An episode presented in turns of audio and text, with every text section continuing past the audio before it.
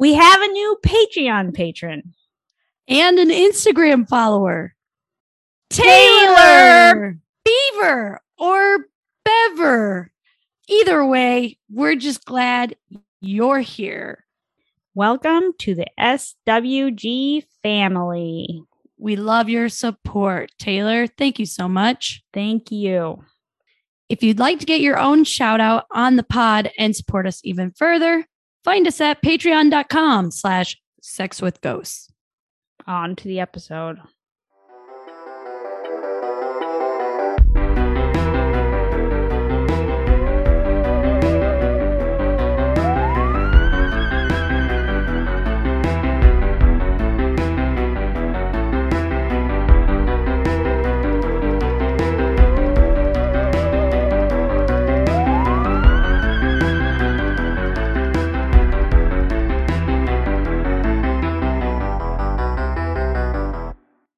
What are we talking about today, Bridget?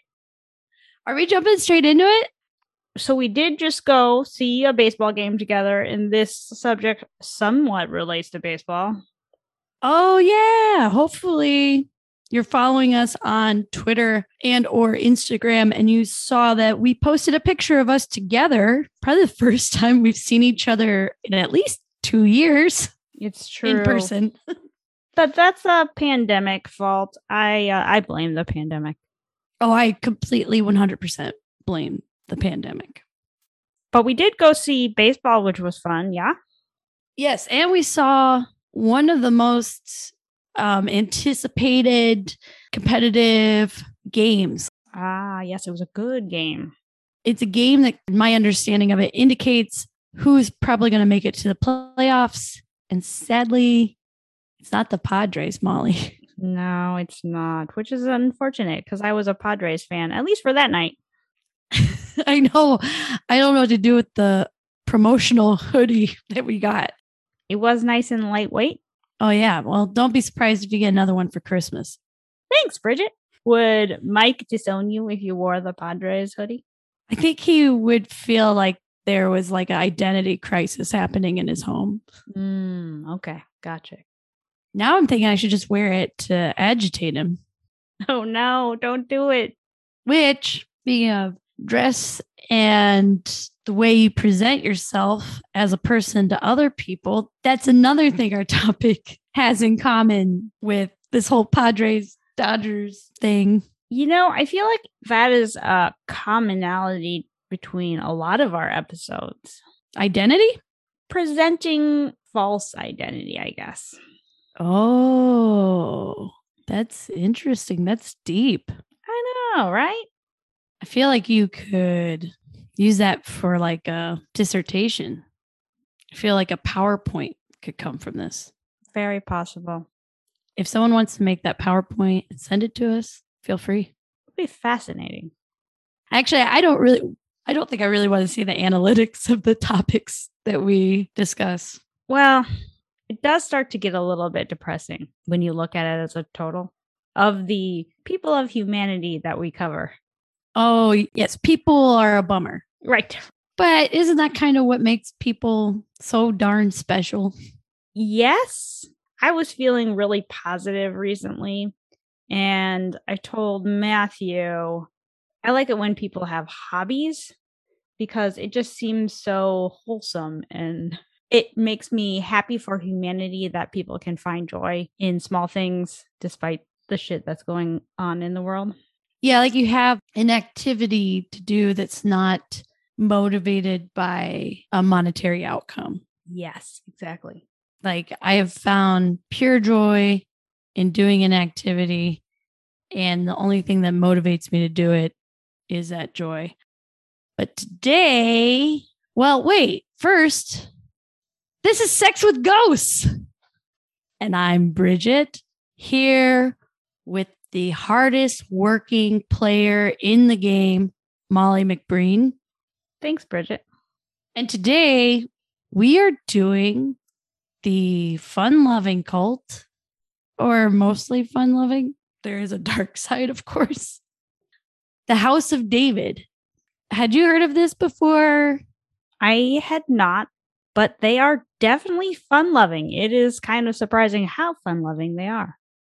I was talking to Mike about them and I was asking him if he had heard about the House of David because of the baseball connection. And if you did not listen to our Billy Goat Chicago Cubs episode, my partner is a huge baseball nut. And what was funny is he was trying to be a snob about it. Like, oh, when did this cult play baseball? And I was like, the 1910s. And he was like, oh, that's way more recent than I thought. so I think he felt a little schooled that he mm. had not heard of them. Very nice. They do have a pretty surprising history, I guess, is one way to put it. that's that's one way to put it for sure. Everything I read about this cult was one surprise after another. I know, which pains me that I can't even remember how did I find out about the House of David. but we should say what the House of David is, which or was, is, was. Kind of both. It's famously or infamously a commune in Benton Harbor, Michigan, where they adhere to very strict rules to get eternal life. Throughout its existence, it has had thousands of followers. Definitely millions visited the commune. A quote that I thought was interesting as a sort of intro to this commune that I got from, I believe, the Detroit Free Press was for years they had their own zoo and amusement park their own electricity plant, their own hospital, their own schools, and dozens of their own businesses. They built elaborate mansions to house all their followers, and they even fielded one of the most popular baseball teams in the country at one time. And they, for the most part, people of Benton Harbor have pretty fond regard for this commune. That's definitely what it seems like.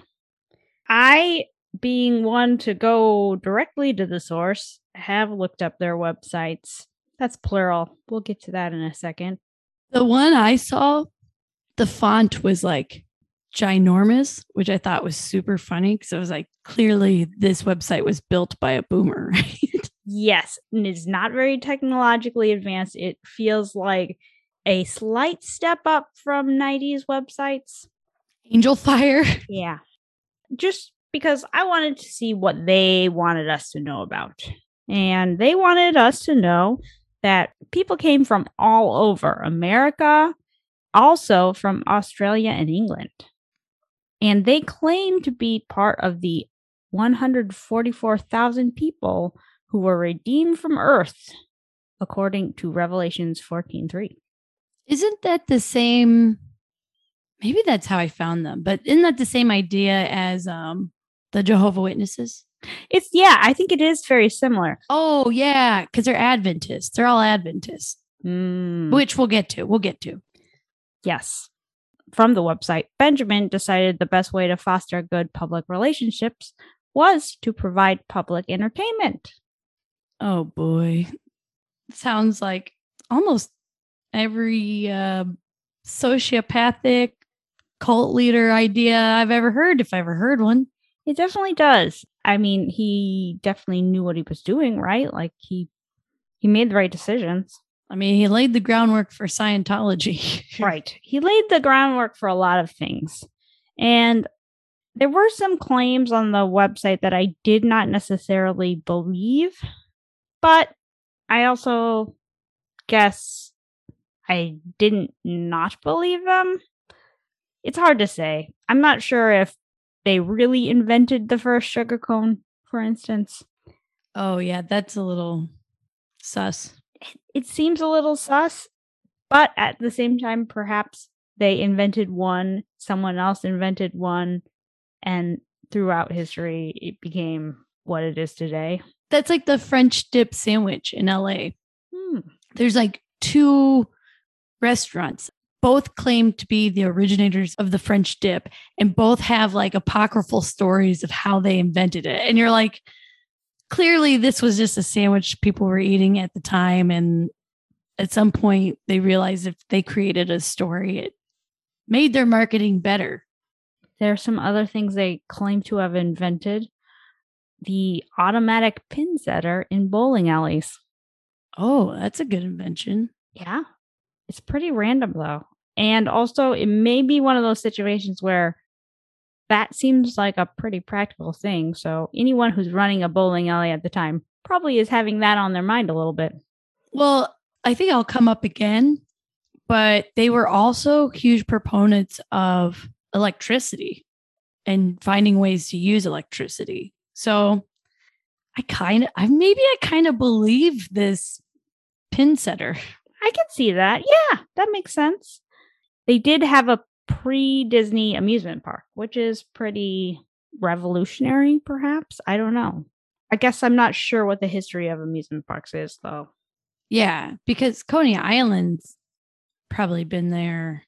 Coney Island, I think we can all classify as amusement park. It was definitely had to be pre Disney, right? For reference, let's look it up. It seems like it was right around the same time. So I think these kind of things were all coming of age at the same time. Yeah, because we also had the World's Fair happening. Right. World's Fair, while it was more of a temporal, is that the word? Sort of structure, like not expected to last long, but it was the same idea of how do we draw a bunch of people and create uh, amusement related things. Yeah, I think this was just like a trend at this time, 100%. Makes sense. They also, as Bridget will mention later, claim to have somewhat developed cold storage and preserving jellies in jars, which seems very sus. Really? Yeah.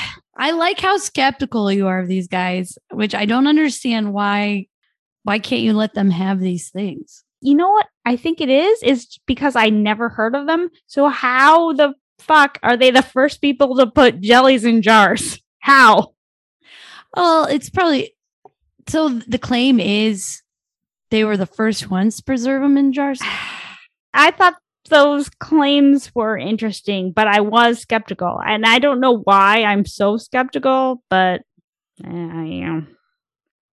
You want to see the patents. I guess I do. Yeah, you can't put on your website you invented a bunch of things without also posting your patents. You know, I think that's probably it because I was looking at their own propaganda and it felt like pro- propaganda. Yeah.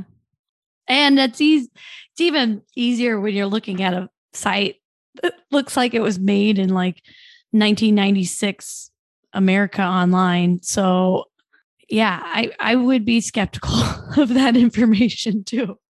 So in case you're, you're probably wondering what kind of man would or woman or person would start this kind of cult. And his name was Benjamin Purnell, which sounds like the most Puritan name, doesn't it? Yes, he definitely could have been at the Salem witch trials.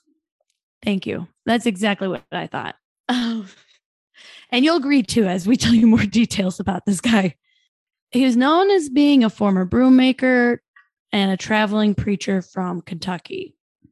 He married his wife, Mary, in Ohio, while he was also married to another woman in Kentucky. I don't think we need to say this, but it doesn't seem very Christian to marry another woman while you're already married. Yeah. I don't know how you justify that. I mean, I know how you can lie about it and how he would lie about it, but it's a very red flag for his preaching days. That's kind of how I feel. So Mary and Benjamin traveled the Midwest selling brooms and selling the word of Christ. Eventually, they joined a Detroit commune whose leader, Prince Mike, proclaimed himself as the seventh messenger, the last of a series of divine emissaries, Emissaries. emissaries. I like that Molly talks to people who read, and I just read a lot.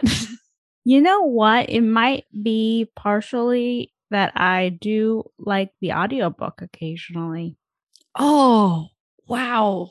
I didn't even think about the, how that would be a benefit. Mm-hmm. Mm-hmm. I think you've just pushed me into getting one of these audiobooks. The reason I got into it was more of a commuter thing. So it makes sense that you would not necessarily do that automatically. Well, that's how I got into podcasts. But lately I've been like kind of breaking from my regular podcast, but I'm like, maybe I should start listening to books. Yeah. And then it's like I'm reading and I could tell people how smart I am because I read a book. There you go. Basically, this idea of the seventh messenger was forecasted by the biblical book of Revelation. The couple were attracted to these types of sects of Christianity known as the House of David. It was a continuation of a millennium religious sect, which began in 18th century England with Joanna Southcott's vision that she had been chosen to start preparing the world for the second coming of Christ. The sect was spread by the Israelites to the United States in 1844. And I think knowing that provides more information on some of the choices that the cult and commune made for themselves. Yes. And also, it somewhat explains why people from England and Australia would come to visit the cult because they were part of the larger sect of Christianity. Yeah, it was a big movement. And maybe hopefully we'll do more episodes on other related cults, but I would say this idea of the House of David and the Israelites sets the foundation for a lot of 20th century religions. Definitely. While being part of this Detroit commune, one day Purnell stunned an 1895 prayer service by saying, I am the seventh messenger. so he kind of trumps Prince Mike. Yikes. He continues with, Fire and brimstone await those who doubt me.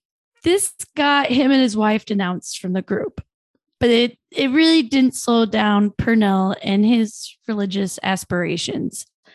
He went on to actually create an outline of his ideology that has been cited to also be influenced from the Nazarites. Is that how you would say that? I would think so. That would be my guess. in the Bible. And that's because they had these rules, which we'll talk about how they connect to this cult at large. But one of them being you can't cut your hair, you can't drink wine, and you have to avoid corpses. The corpse thing is kind of funny and interesting because I was reading this article, I was like, weird note to make. Yeah. But then I went on to read that around this same time that the couple is creating this ideology, they skipped out on the funeral of their 16 year old daughter in Fostoria, Ohio. I am extremely disturbed by that. I did not read that. Uh, what? that is freaking messed up. And another red flag in the red flags for Benjamin Purnell. Good grief. and so, like I mentioned the, about the House of David, it is an Adventist cult. Um, and part of the idea, also related to the Adventist cult, is that it's seeking to reunite the 12 tribes of Israel, which is why you have those Israelites going out. And the idea is that you're waiting in anticipation of Jesus returning to earth in the new millennium. In 1903, the preacher moved with his wife to Benton Harbor, which is where the majority of our information probably revolves around. And there is where they built the commune that we previously mentioned, which they called the Israelite House of David. And they got this land from a follower. Follower actually donated this land to them. So this is this classic cult. By 1916, they had over 1,000 followers. And Purnell was great at mass marketing. He, it, this is like reported in 1914 in the Chicago Tribune, that he was mailing out pamphlets and books all over the world to possible converts. So he kind of paved the way for those guys knocking at your doors asking you if you've heard the good word of their Lord Jesus Christ. He is the forefathers of early marketing executives. If TV had been invented, he definitely would have been a televangelist. Oh, yeah. And newspapers would eventually dub him King Ben and his wife, Queen Mary. I was surprised by Prince Mike, and now I am doubly surprised by King Ben and Queen Mary. That is, I feel like that's a cult red flag. Yeah.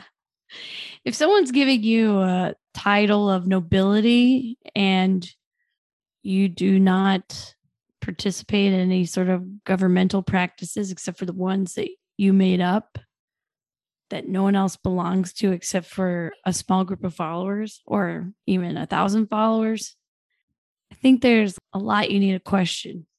Absolutely. So, another part of this cult, and we've kind of mentioned it, they had strict beliefs. So, they definitely, there was no smoking and no drinking, but there was also no meat because killing is a sin, which meant that they kept to vegetarian diets. One of the claims that I read also was that they created many original recipes for vegetarian meals, which they served at their restaurants. I would love to see one of their cookbooks. Yeah, it would be really interesting. They also skipped going to war.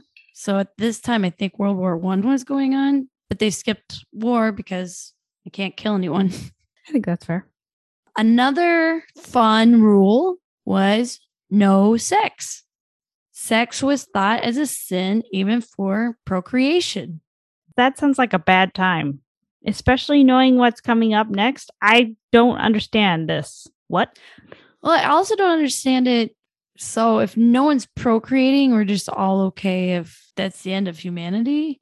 If you already believe this is the end times, maybe creating more life isn't really what you're going for. Yeah, that also makes sense.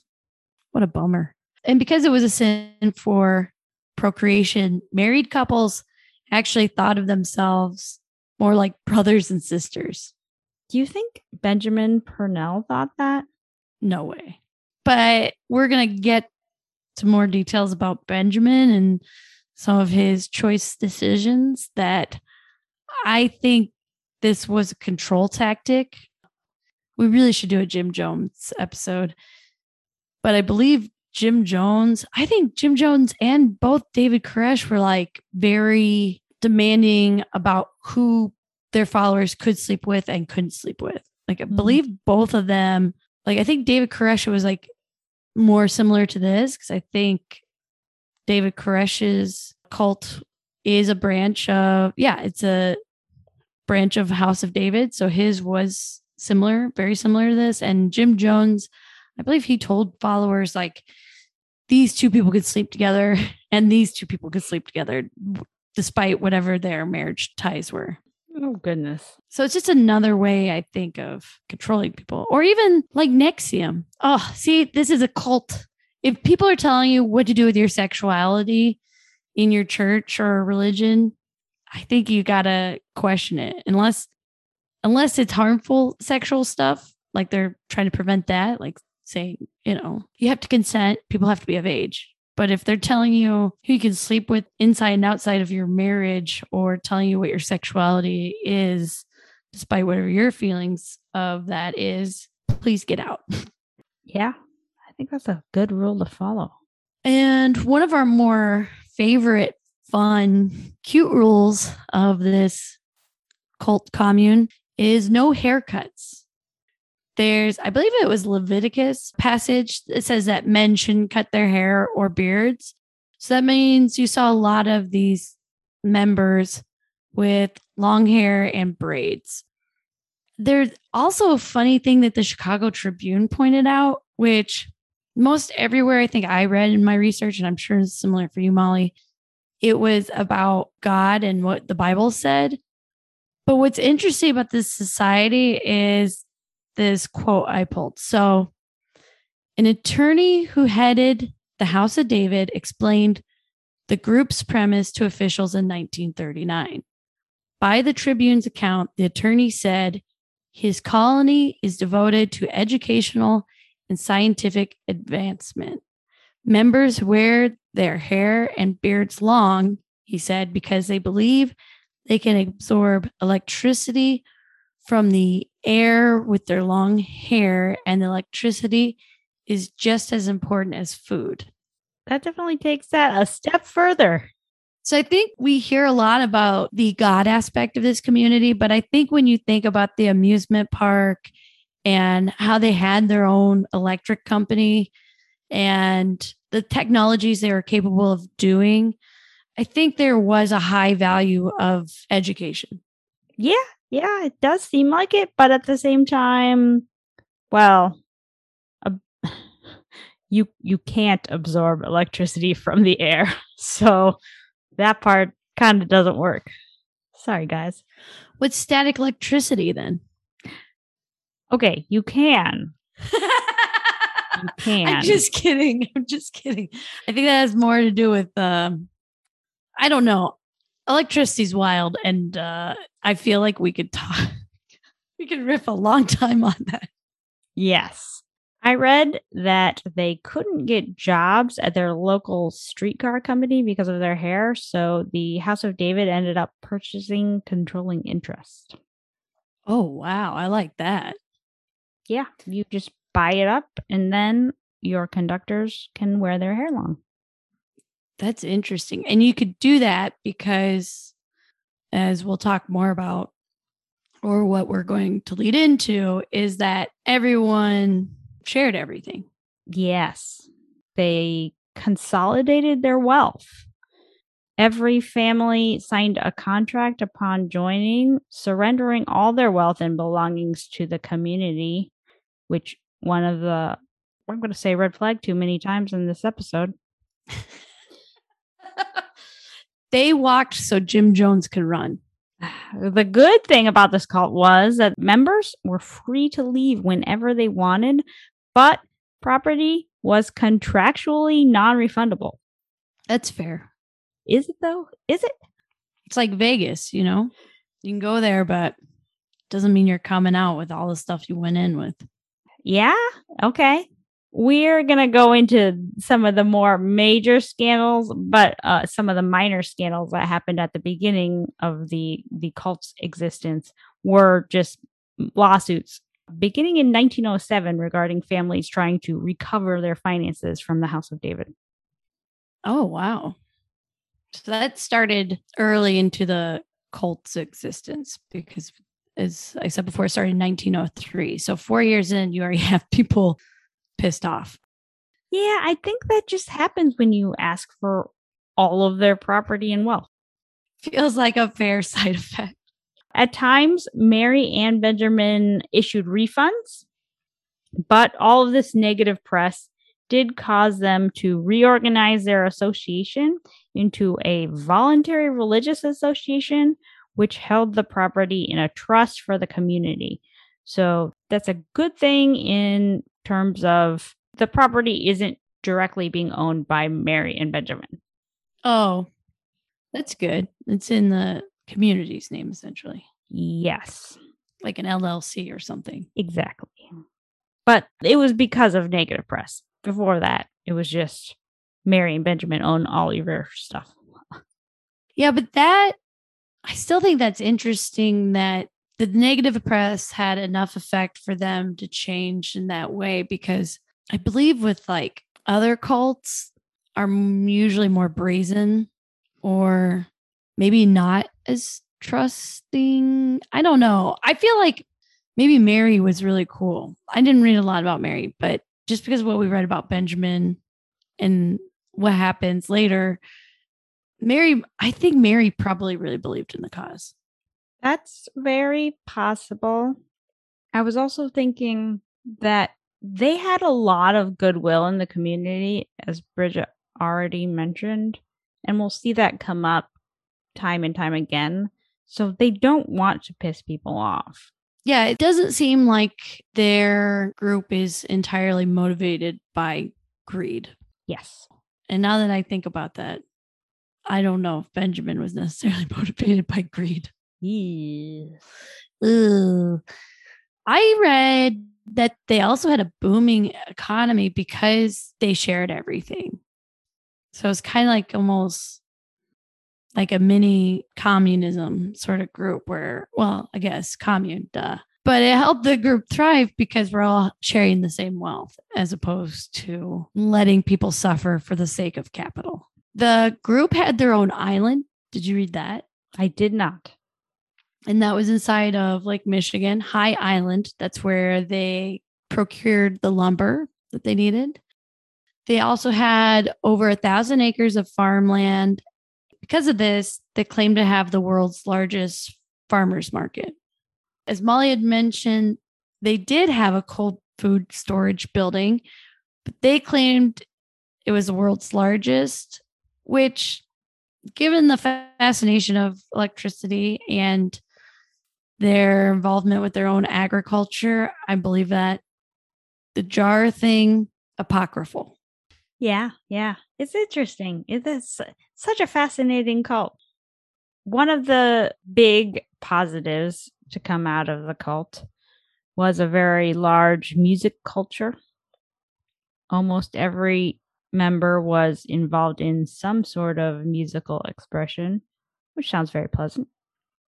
Yeah, I saw a cool picture.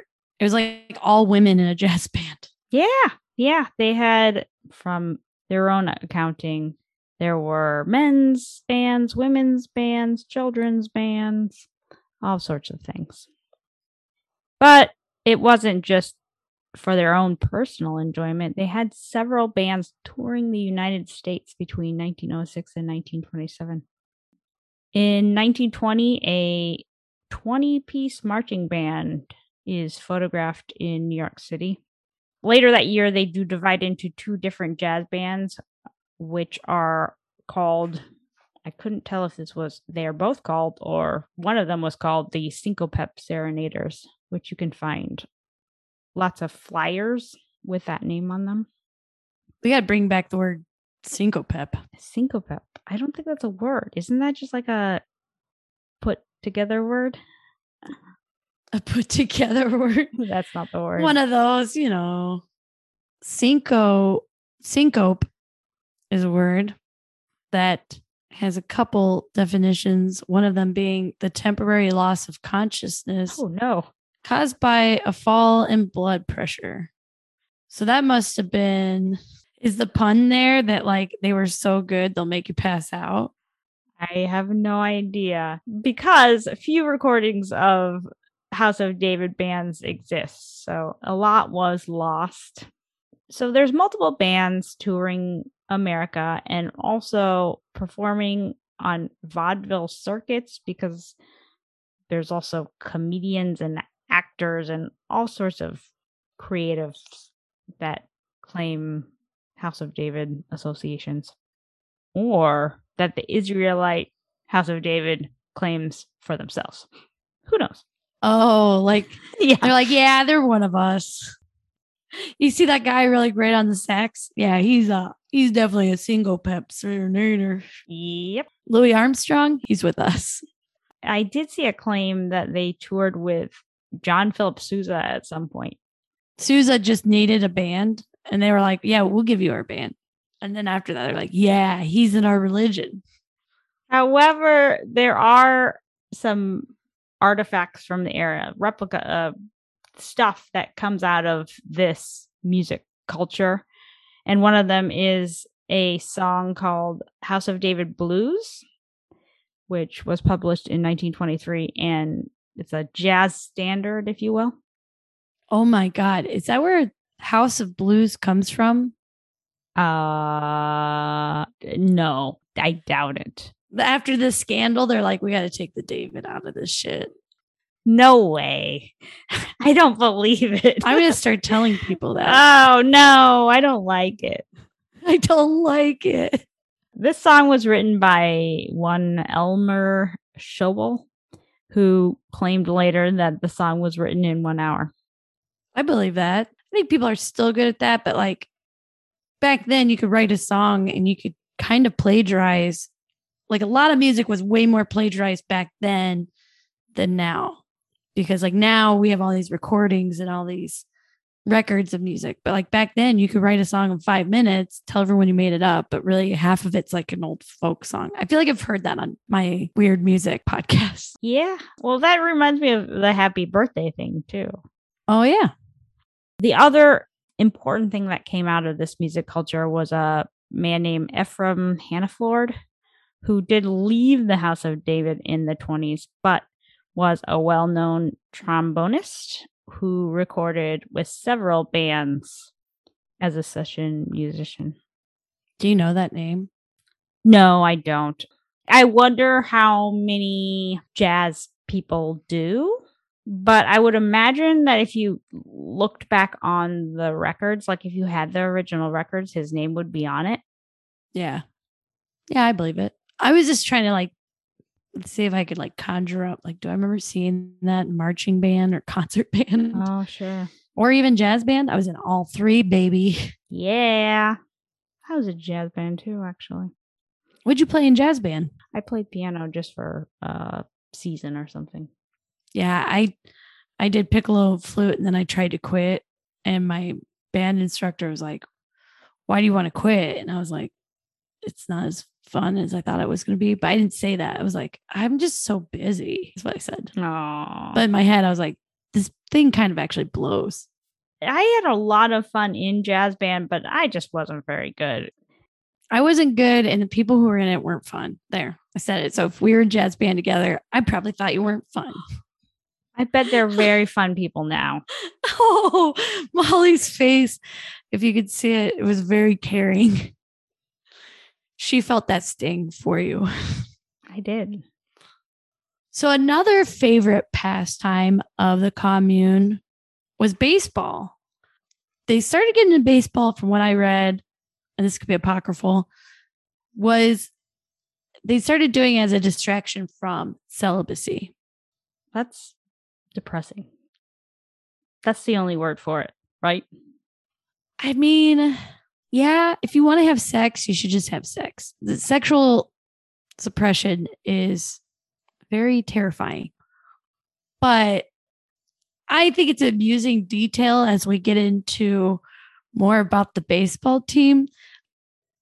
As as I'll talk more, they're kind of like these goofy athletic guys who are also very virginal. Sure. Yeah. No, that is that's kind of what I read as well. Although I, I maybe that makes you more immature. Maybe that's why they were so good at these other things, such as Game of Pepper, which is doing fun tricks during baseball games, like really gimmicky stunts.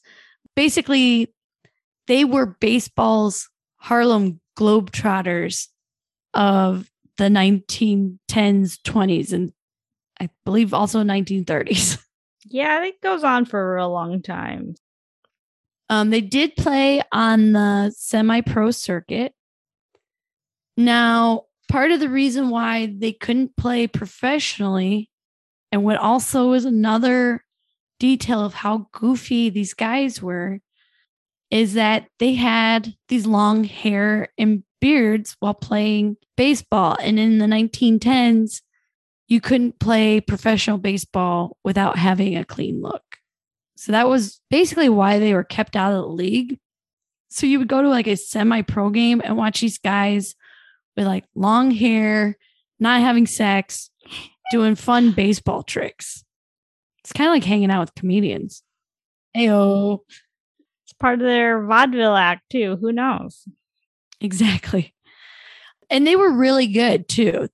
They had high winning average, beating many pro teams or the semi pro teams they played. Um, they would often finish seasons without losing a game. They also had a successful women's baseball team, but I had read it was rumored that there were some male players disguised as women, which I found to be interesting because then that means they had to have shaved their beards. And how biblical is it to be lying? Oh wow. I didn't even think about that. I had also read that there were some male players, but I didn't think about the the fact that they would have had to shave and lie. So these guys seem very fast and loose. Well, it definitely seemed like there were some people out there who wanted to, well, from what I read, it was like the guys who had played in the women's baseball team were like, I just wanted to play.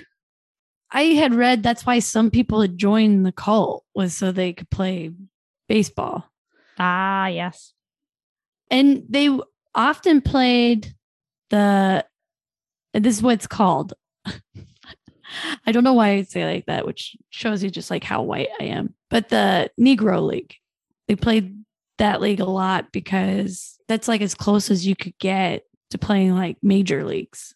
I have listened to many hours of podcasting about the Negro League because of Greg Proops. Actually, he's very uh, verbose about it.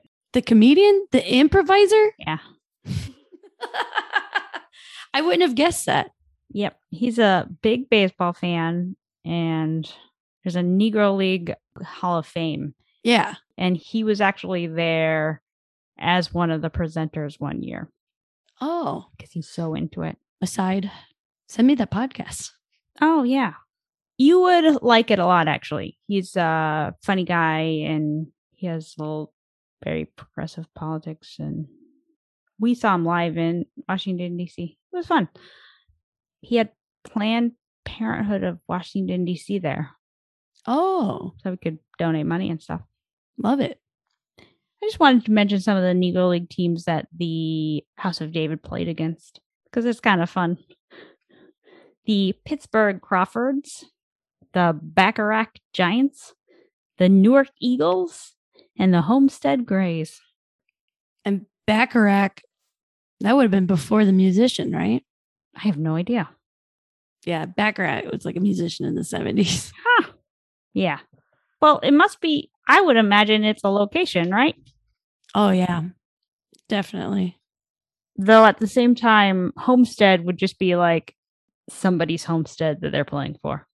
Yeah, but it must be central. I mean, back then you probably had all kinds of weird names for towns because there were sort of these mini booms across the country with the railway system. So, like my mom's hometown, for instance, that was a booming town in like the late 1800s, I think into the ni- early 1900s. And then as the railway industry changed, people left town. And as other industries changed, and now like only a few hundred people live there.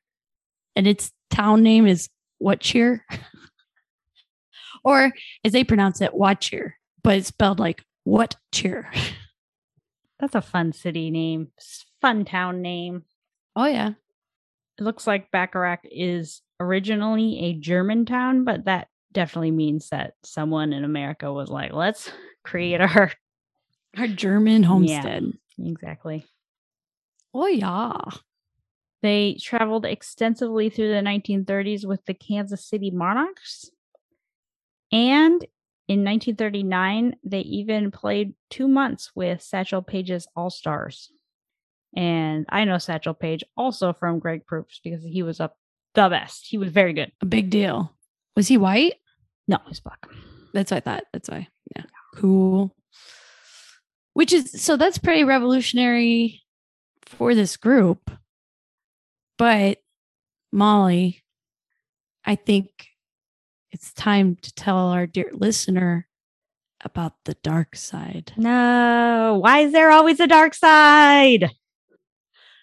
I mean, I would have joined this cult and then what we're about to cover, I definitely do not want to join this cult.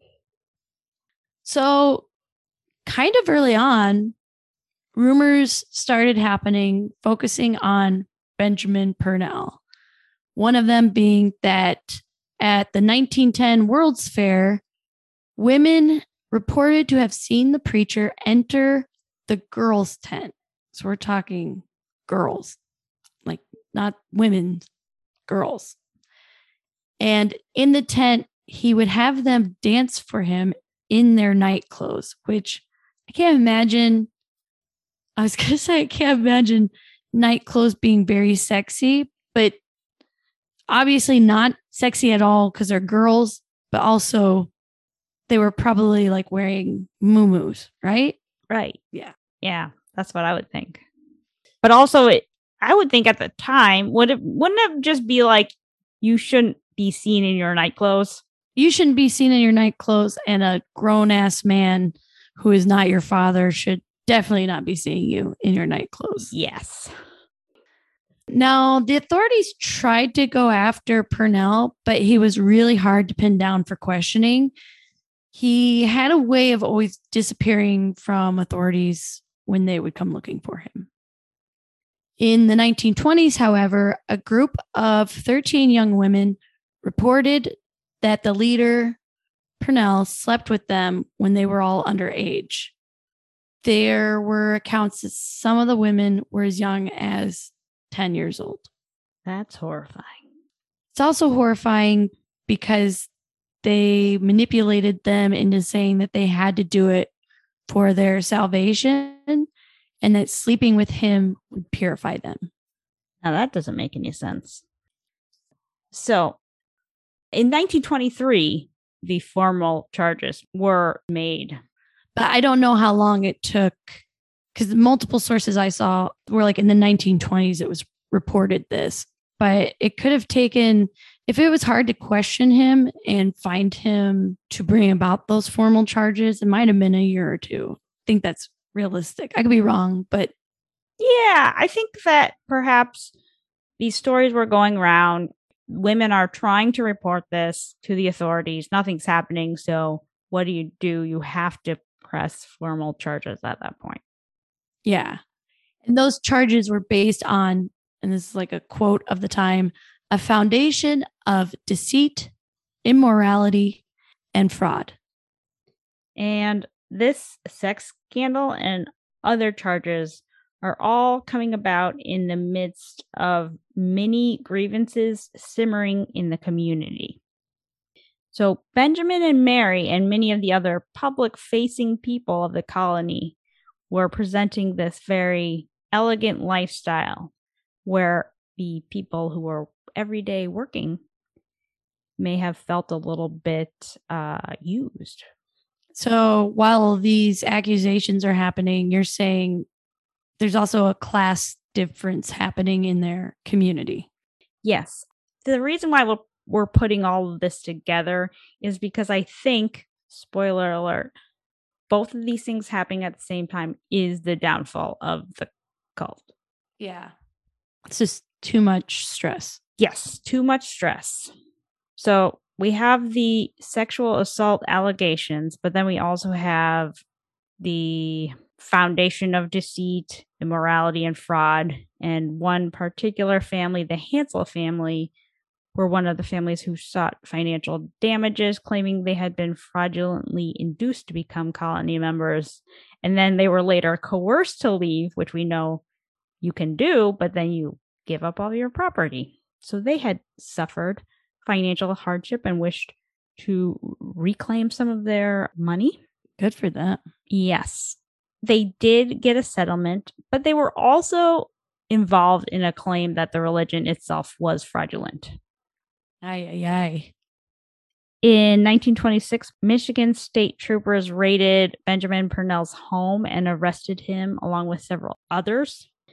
This is kind of like ongoing through the 1920s, all of this stuff. In 1927, the Detroit Free Press published that there was an offering of 5000 for Benjamin's capture which seems like quite a bit at the time. But many in the community raised funds for his bail and petitioned for his defense because he has such goodwill in the community. So in 1927, that's what we're talking. Yes.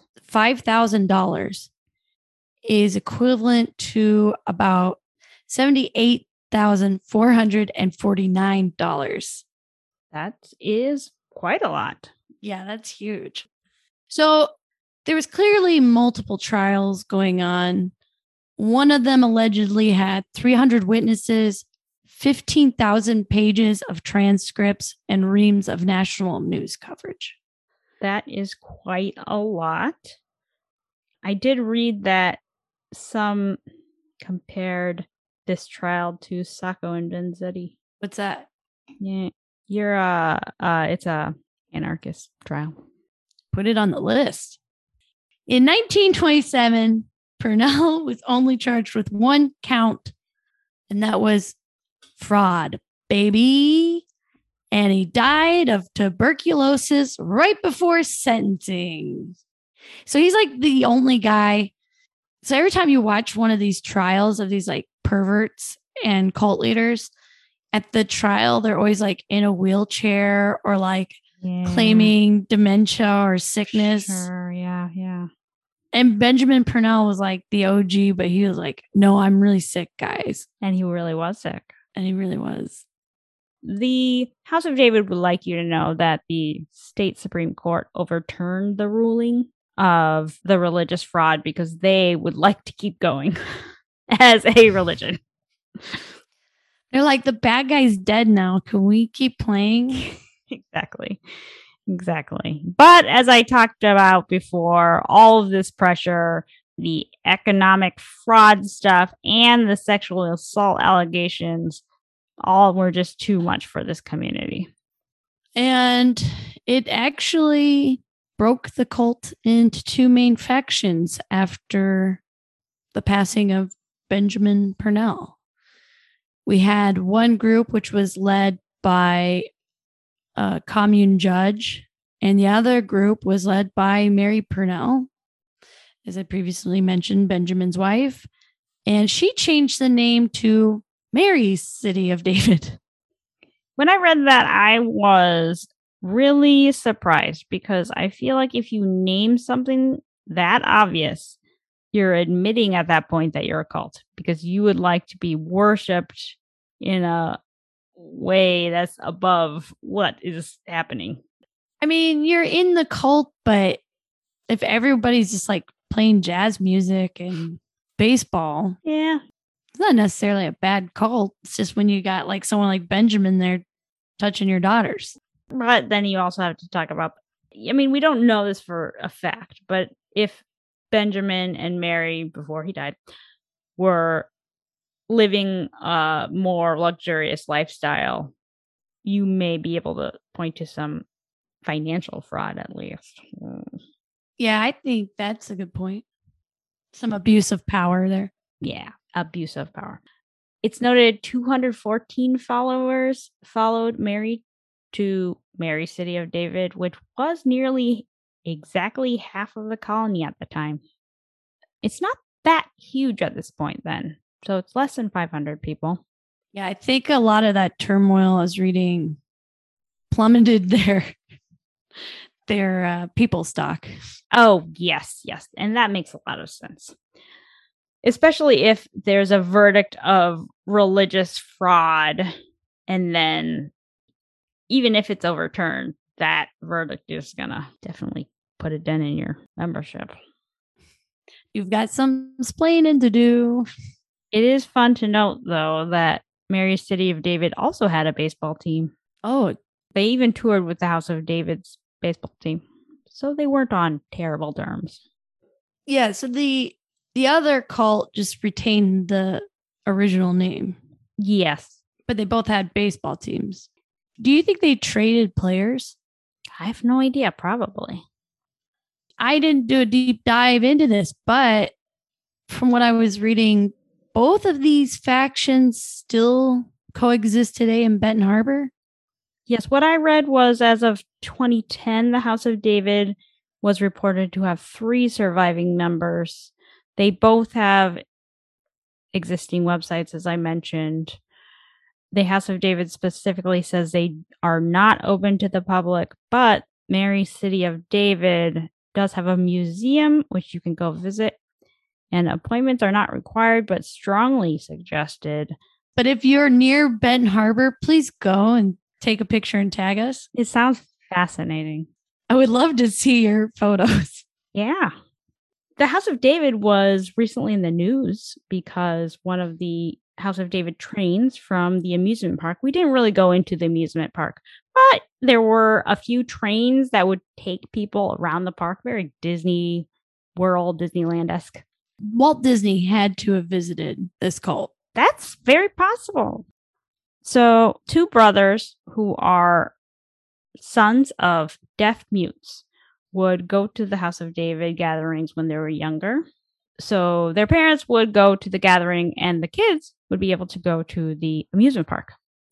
So, they had fond memories of riding these trains, and they heard that the House of David was having financial troubles and selling its trains. They bought two to restore after one was sold to a group in Findlay, Ohio, because they wanted to keep the trains in Michigan. They did end up restoring one of the trains and they placed it in a lobby of a building in Benton Harbor. But these brothers were getting up in age and they knew that they weren't going to get the second train up and running. So they decided in 2021 to donate it to the Michigan Flywheelers Museum. So if you want to, if you're interested in trains, old fashioned trains, you can go visit this museum and see what the House of David was doing. Well, they probably have a longer summer season. Yeah, I would imagine. Or, I mean, they'll be open. They'll be open. You can go in a week. yes. Get over to Benton Harbor first. And then, second, you can go to the Michigan Flywheelers Museum. Priorities. Well, thank you, Molly, for going down this fun cult hole with me. It was very fun, and I am. It's interesting to see one sect of the Adventists when you know that there are so many others. And it's just so interesting that they all have, not all of them, but there's some sketchy history associated with Adventist sex. sex. sex. Damn Leave it. that in. Oh, okay, fine. That was great. I was like, whoa. Uh, I didn't realize there was like, I mean, I guess there would be a lot of sex scandals because religion always does have right, lots of those, but you mean S E C T S. Yes, I meant the sects. the sect itself. Oh, that was great. That's a good, good place to go into our lovely outro. Um, Molly, where can people find you? You can find me on Twitter, Instagram, Molly MM9. How about you?